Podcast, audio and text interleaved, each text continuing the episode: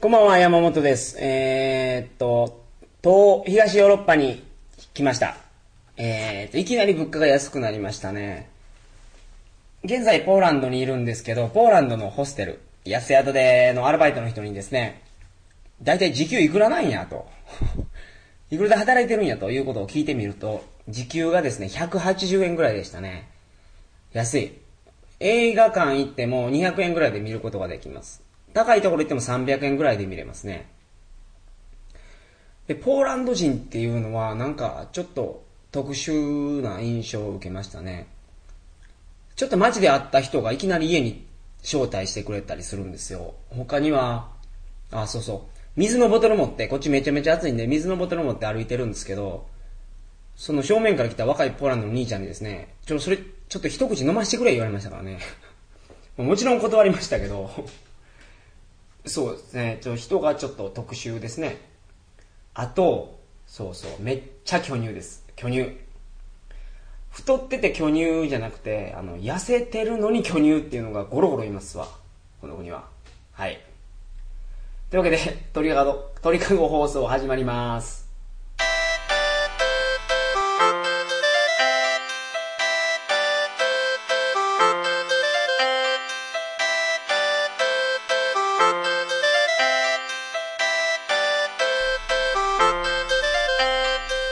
改めましてこんばんは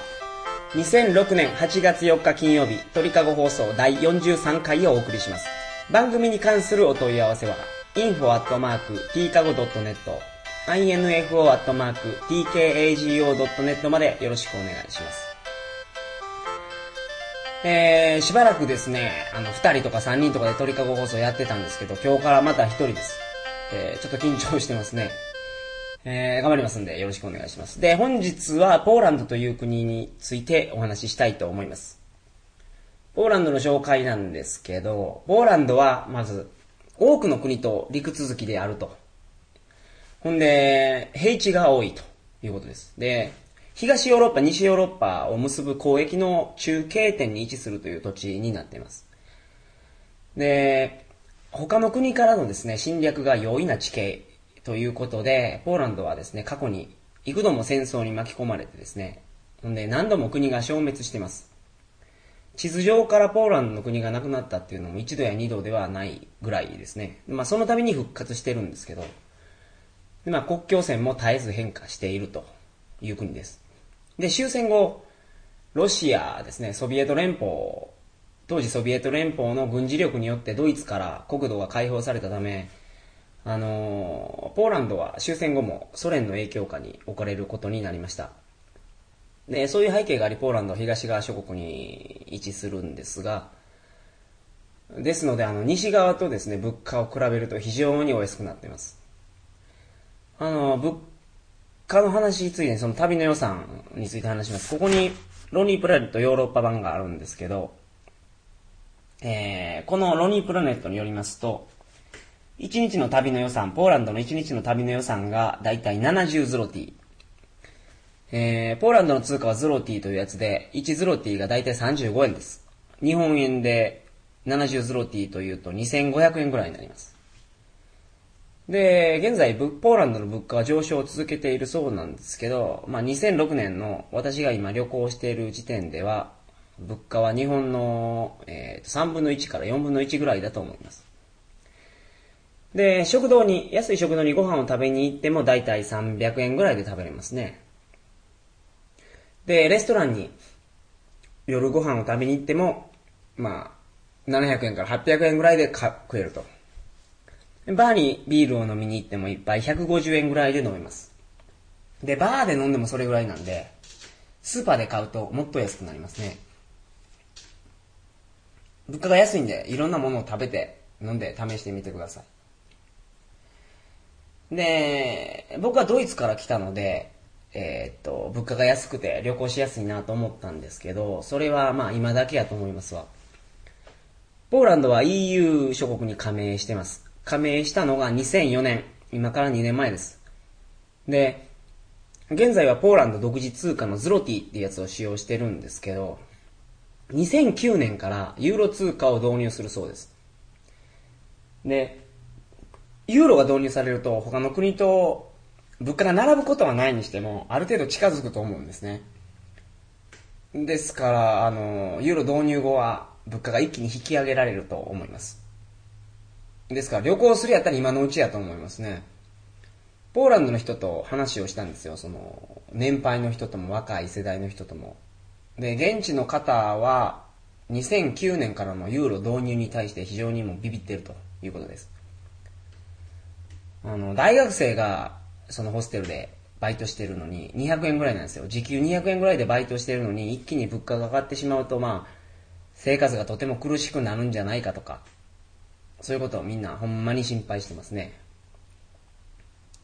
はい。で、ポーランドといえば、そう、ポーランドといえば、ウォッカです、ウォッカ。あの、バーによく行かれる方はご存知だと思うんですけど、世界最強のお酒と言われてるのが、スピリタス。これはですね、ポーランドを原産地とするウォッカです。原材料はジャガイモと穀物でして、あのー、アルコール度数が非常に高い。96度とかいうお酒ですね。世界最高純度のスピリッツって言われてますね。あの、インフルエンザの注射とかの時に、あの、脱脂麺に消毒用エタノールを塗るじゃないですか。あんな消毒用エタノールよりも純度が高いという言われてますから、まさに最強のお酒だと思います。僕も少しだけ飲んだことあるんですけど、舐めるだけでもう口の周りがスーって涼しくなるんですね。で、飲んでみると、あの、刺すような痛みを感じます。まあ、その後に甘みが来るんですけど。バーの兄ちゃんが言うには、ボトルを開けるときは96度ぐらいはあるけど、グラスに継ぐとアルコールがちょっと飛んでしまって70度ぐらいになるそうなんですね。でも、その、めちゃめちゃ燃えやすいんで、火気厳禁です。あの、スピリッタスを飲むときに、タバコ吸うのだけはやめておきましょう。はい。で、まあこんな感じがポーランドの旅の一般的な情報になります。えっ、ー、と、列車とかバスで簡単にどこでも行けるんでね、あの、ポーランド国内旅行してみてください。日本人やとビザがいりません。90日以内の滞在やとノービザで行けます。で、言葉もですね、英語が結構通じます。若い世代の方には通じますね。ですので、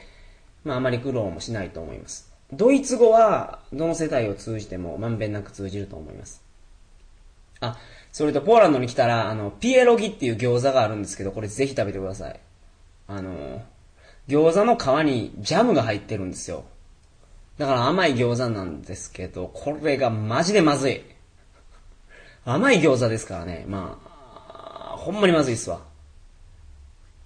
ぜひぜひ食べてみてください。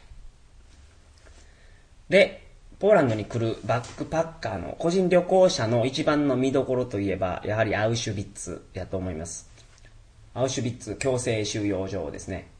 アウシュビッツ強制収容所について知らない方っていうのは少ないと思いますけど、広島の原爆ドームと並んで、あの、第二次世界大戦における負の世界遺産として登録されているところです。ドイツのですね、ナチス軍、ナチス軍によってユダヤ人の虐殺が行われたところですね、ジェノサイドが行われました。正確に言うと、まあ、ユダヤ人だけではないそうなんですけど、まあ、そういうところですね。あの、現在は博物館として整備されています。で、ここの話をするとですね、すごく、あの、ものすごく重たい話になってしまうんですけど、えー、これを避けて通ることはできないと私は思いましたので、本日はここの話をしたいと思います。えー、先の大戦中ですね、ナチス党、ナチ党のですね、政権下のドイツ、もしくはその周辺国においてですね、ユダヤ人に対しての絶滅計画が、まあ、組織的に実行されたんですね、歴史的に。で、当初、ナチス党のユダヤ人政策、対ユダヤ人政策で目指されてたのっていうのが、ユダヤ人のヨーロッパからの追放です。ユダヤ人をヨーロッパから追放しようと計画してたんですね。強制的な移住を計画してました。ただ、あの、戦争局面の変化に伴いまして、その案が廃案となってしまいます。で、次に出てきた案で、実際行われた案っていうのが、強制収容所での毒ガスを使っての組織的な大量殺害です。収容された人々はですね、監禁されて、そして重労働を課され、ほんでから、また医学実験とかも行われたそうです。ほんで、飢え死にしてしまいましたと。で、また、あの、大量殺人を目的とするためのガス室っていうのが設けられてですね、サイクロン B という毒ガスを使って、あの、約150万人ものユダヤ人が殺害されたとされてます。あの、シンドラーのリストという映画を見られた方はいらっしゃいますでしょうかあの、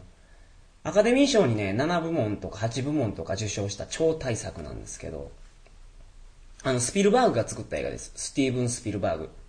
E.T. とかの監督ですわ。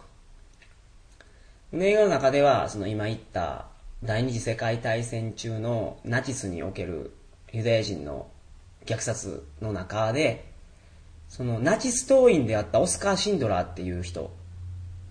この人が1000人以上のユダヤ人の命を救ったという実話を描いた作品です。この映画ですね、あの、正確に言うと実話とは少し異なってるらしいんですけど、あの、おおむね実話とのことです。ナチス党員でありながら、あの、ユダヤ人を救ったという話ですね。あの、エンターテイメント作品ばかり作ってたスピルバーグですけど、彼がこの映画を作った時に言ってたのが、あの、私が本当に作りたかった映画はこの映画ですと言ってました。それだけ、まあ、気持ちを込めて一生懸命作った映画やと思います。で、スピルバーグ自身もユダヤ人ということなんですね。で、この映画では、その、アウシュビッツにおけるユダヤ人に対する待遇が、あの、描かれています。おそらくほんの一部やと思いますけど、映画の中では。あの、映画を見てみてください。あの、うん、アウシュビッツに行くとね、いろいろ展示されてるんですけど、まず囚人は髪を切られて、剃られて、消毒されて、まあ、囚人番号を入れ墨で入れられたと。で、切られた髪の毛。この、切られた頭髪はですね、あの、アウシュビッツにも展示されてるんですけど、これを使って毛布を作ったり、服の布地を作ったりしたそうです。まあ、そういうのも展示されてますね。で、囚人服しか与えられず、防寒服を与えられなかったということです。あの、冬にはマイナス20度とか行くぐらいの極寒の地ですから、非常に辛かったんじゃないでしょうか。また食事もほとんど与えられず、あの、腐った野菜で作ったスープとかは与えられてたそうです。狭い部屋に、まあ、ぎゅうぎゅうで、ぎゅうぎゅう詰めにされてたと。で、収容所正面にはですね、ドイツ語で、ワークゲッツフリーという意味の言葉が掲げられた門があります。まあ、働けという意味だと思いますけど、まあ、働いたら自由になるという日本語訳がありますけど、あの、その周りは電流が流れていた鉄条網で囲まれていました。この門を毎日くぐって囚人はですね、重労働させられ、そしてまあ最終的には殺されてしまうと。で、このアウシュビッツ収容所なんですけど、非常にえぐいです。あの、当時の写真があったり、実際の施設をそのまま残してますから、ほんまに生々しい感じがしますね。そのガス室とかにも行けます。僕は広島の原爆ドームとかにも行ったことがあるんですけど、広島の原爆ドームってまだ平和への祈りが、平和の感じが感じられるんですけど、ここはですね、そういうことは全くなくて、もう、生々しい感じがすごくあります。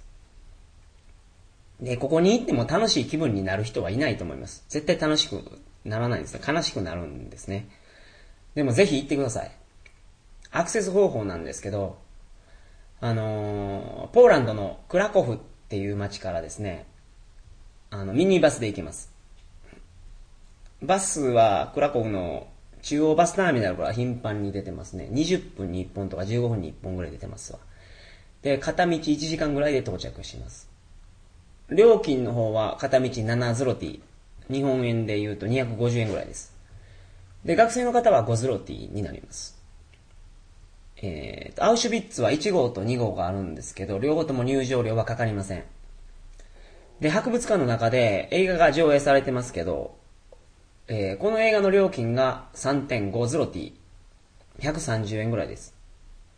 英語のフィルムで、えー、20分ぐらいだったと思いますが、ぜひ見てみてください。で、こっからちょっと政治的な話になりますが、あの、アウシュビッツに行ってね、あの、非常に強く感じたことをちょっと言いたいと思います。あの、僕アウシュビッツで感じたことっていうのは、あの、受け身の平和なんてありえないんじゃないかということですね。対立する何か組織とか、まあそういうものがあって、どちらか一方が平和を望んでですね、無抵抗を続けていれば、もう事態は最悪になってしまうと思うんですね。あの、具体的に言うと現在の日本が置かれている状況、東アジアの状況なんですけど、とても緊迫していると思うんですよ。ちょっと前にも北朝鮮がミサイルを日本海に撃ち込むとかいう事件がありましたよね。あの、日本は戦争放棄をしてますけど、ほんで、ほとんどの日本人っていうのは、この平和がずっとその恒久的に続くと思ってるんじゃないでしょうか。でも、その平和っていうのはそんなに簡単に維持できないもんだと僕は思うんですね。受け身の体制で何もしないまま平和が維持できるとは、僕にはその到底思えません。あの、平和を維持するためにはもっと能動的にですね、我々が何かをしなければならないと思います。平和すぎると自殺率が高くなって、今の日本みたいになってしまうという説もありますけど、でも僕はその平和なのが一番だと思ってます。国と国をかけての殺し合いとかはね、したくないんですよ、できれば。で、現在の日本では、自民党も民主党も、その憲法第9条を改正するべきだと言ってますけど、僕もそれについて大賛成です。今のようにその憲法の拡大解釈とか言って、なんか、それは実はこういう意味なんですよとか言いながら、いろんなことをするよりは、みんなでちゃんと話し合って憲法を改正するべきだと思います。特に憲法第9条。今がその時期やと思いますね。と、まあ、こんなことをアウシュビッツで考えてました。で、もう一つ、アウシュビッツに行った時に考えてたことがあるんですよ。あの、今回ヨーロッパを旅行してる時に、60年代の学生運動を激しくしてたっていう方に出会いました。で60年代の学生運動って言ったらですね、あの、日米安保保障条約、日米安全保障条約か。日米安全保障条約の改定に反対して、まあ、展開された戦後最大の国民運動ってやつですね。あの、日米安全保障条約っていうのは、サンフランシスコ講和条約、これちょっと勉強したんですけど、サンフランシスコ講和条約に基づき、あの、非武装である日本の安全保障のために、あの、アメリカ軍、米軍が日本に駐在することを認めた条約やったんですね。まあ、平たく簡単に言うと、米軍基地を日本に置きっぱなしにできるっていう、それだけの条約やったんですよ。で、この条約が、あの、1960年に改定されたんですね。当時の岸信介内閣っていうのが国民の反対を押し切って与党のみで強制採択を行って無理やり決めたと。で、何なのかというと、その新条約。その新条約は、両国、日米両国の自衛力の維持発展に努めるっていうこととか、あの、武力攻撃に対して日米共通に対処、行動するように定められたやつなんですね。その安保条約の重点っていうのが、日本にアメリカ軍の基地を貸してあげるっていうもんから、共同防衛っていうのに変わったんですよ。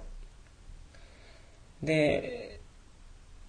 戦後間もない日本人はですね、これを非常に嫌ってですね、猛反対して、強烈な運動が行われました。これが俗に言うその安保闘争っていうやつなんですけど、僕の世代はですね、共同防衛、日米の共同防衛っていうのは当たり前のことなんですよね。生まれた時からそうやったっていうのもありますけど、あの、アメリカと共同防衛を張るということにおけるメリットっていうのも確かにあると思います。そのアメリカが作る最新鋭の武器、軍備の購入が可能であるとか、そういうメリットもあると思うので、僕はこれに対する反対っていうのはないんですけど、まあ日本の財政的な負担とかいうその強烈なデメリットもありますけど、まあでも僕はおおむねこの案には別に反対してないんですけど、今回イラクに自衛隊を派兵するとき、派兵っていうか派遣するときに、派兵するっていうのは、この日米安全保障条約の改定があったから可能になったんですね。で、僕がすごく不思議だったのは、あの、60年代に条約を改定したとき、政府が、その与党のみが、あの、無理やり改改定したときに、日本ではすごく強烈な運動をしてた人がいっぱいいるんですね。でも、そのいざ条約が実行された時っていうのは、自衛隊が海外に行きますよって時には、何も運動を起こさなかったんですね。こういう人たちが。実際に運動は起こってたのかもしれないですけど、僕はニュースとかでそういう大きい運動を全く見てないので、まああんまり大きい運動はなかったと思ってるんですけど、あのー、条約改定の時には火炎瓶投げたりね、そんな激しい運動をしてた人たちが、いざそれが実行されるとき何もしなかった。これが僕にとってはすごく不思議やったんですよ。で、今回会った人、ドイツで会ったんですけど、学生運動をしてたって、すごく強く学生運動をしてたっていう人に会って、その人に話を聞いたので、あの、その時に、あなたたちは、その、どういう気持ちで、どういう信念を持って、あの、運動してたんですか？言うて、聞いたんですよ。で、その答えがね、ちょ、興味深かったですね。その人は、さらっと言ったんですけど、学生運動をしてたら女の子にモテたんだよと言ったんです。だから学生運動を激しくすればするほど女の子にモテたと。だから私は学生運動をやってましたと。で、僕の周りの人間もそうやったよと。そう言ったんですね、その人は。それを聞いてね、なるほどと思ったんですよ。それやとなんでその自衛隊が派兵されるときに反対運動をしなかったかっていうのが、すごく理解できるんですね、僕は。その時っていうのはもう彼らは女の子にモテなくてもいい年ですからね、その結構ええ年で家族もおるやろうし。うん。もちろんその安保闘争で、この学生運動とか市民運動とかやってた人たち、その全員がこう思ってたとは思いませんけど、でもこういう人もたくさんいたんじゃないかと僕は思います。で、この話なんですけど、その東アジアの現在の状況に照らし合わせてみるとですね、中国とか朝鮮で反日運動が繰り広げられてます。テレビで結構見たと思います。見られてると思いますけど、これもね、実は流行りでやってるんじゃないかと思うんですよ。お祭り気分でやってるんじゃないかと。そういうふうに思うんです。いや、その、そうだとええな、と思ってます。あまあ、言葉が難しいんですけど、まあそういう可能性もあるんじゃないかと思ってるんですね。まあそれやとしたらいつの日か近い将来にもしかしたらあの特定アジアの国々と仲良くなれるんじゃないかと。テーファミングとかね。そういうふうに心の底から韓国のサッカーチームをみんなで応援できる日が来るといいなと、そう思いました。えー、今日はとても政治的な話をしてしまいましたね。あの、僕らしくないですか。まあ、アウシュビッツに行ってそれだけ強烈な印象を受けたんですよ。はい。ええ。というわけで本日の放送はこんな感じです。で、来週はチェコのお話をします。チェコの首都、プラハのお話をしたいと思っています。えー、次回の放送は8月11日の金曜日。えー、鳥かご放送第44回を皆様お楽しみに。それでは、えー、おやすみなさいませ。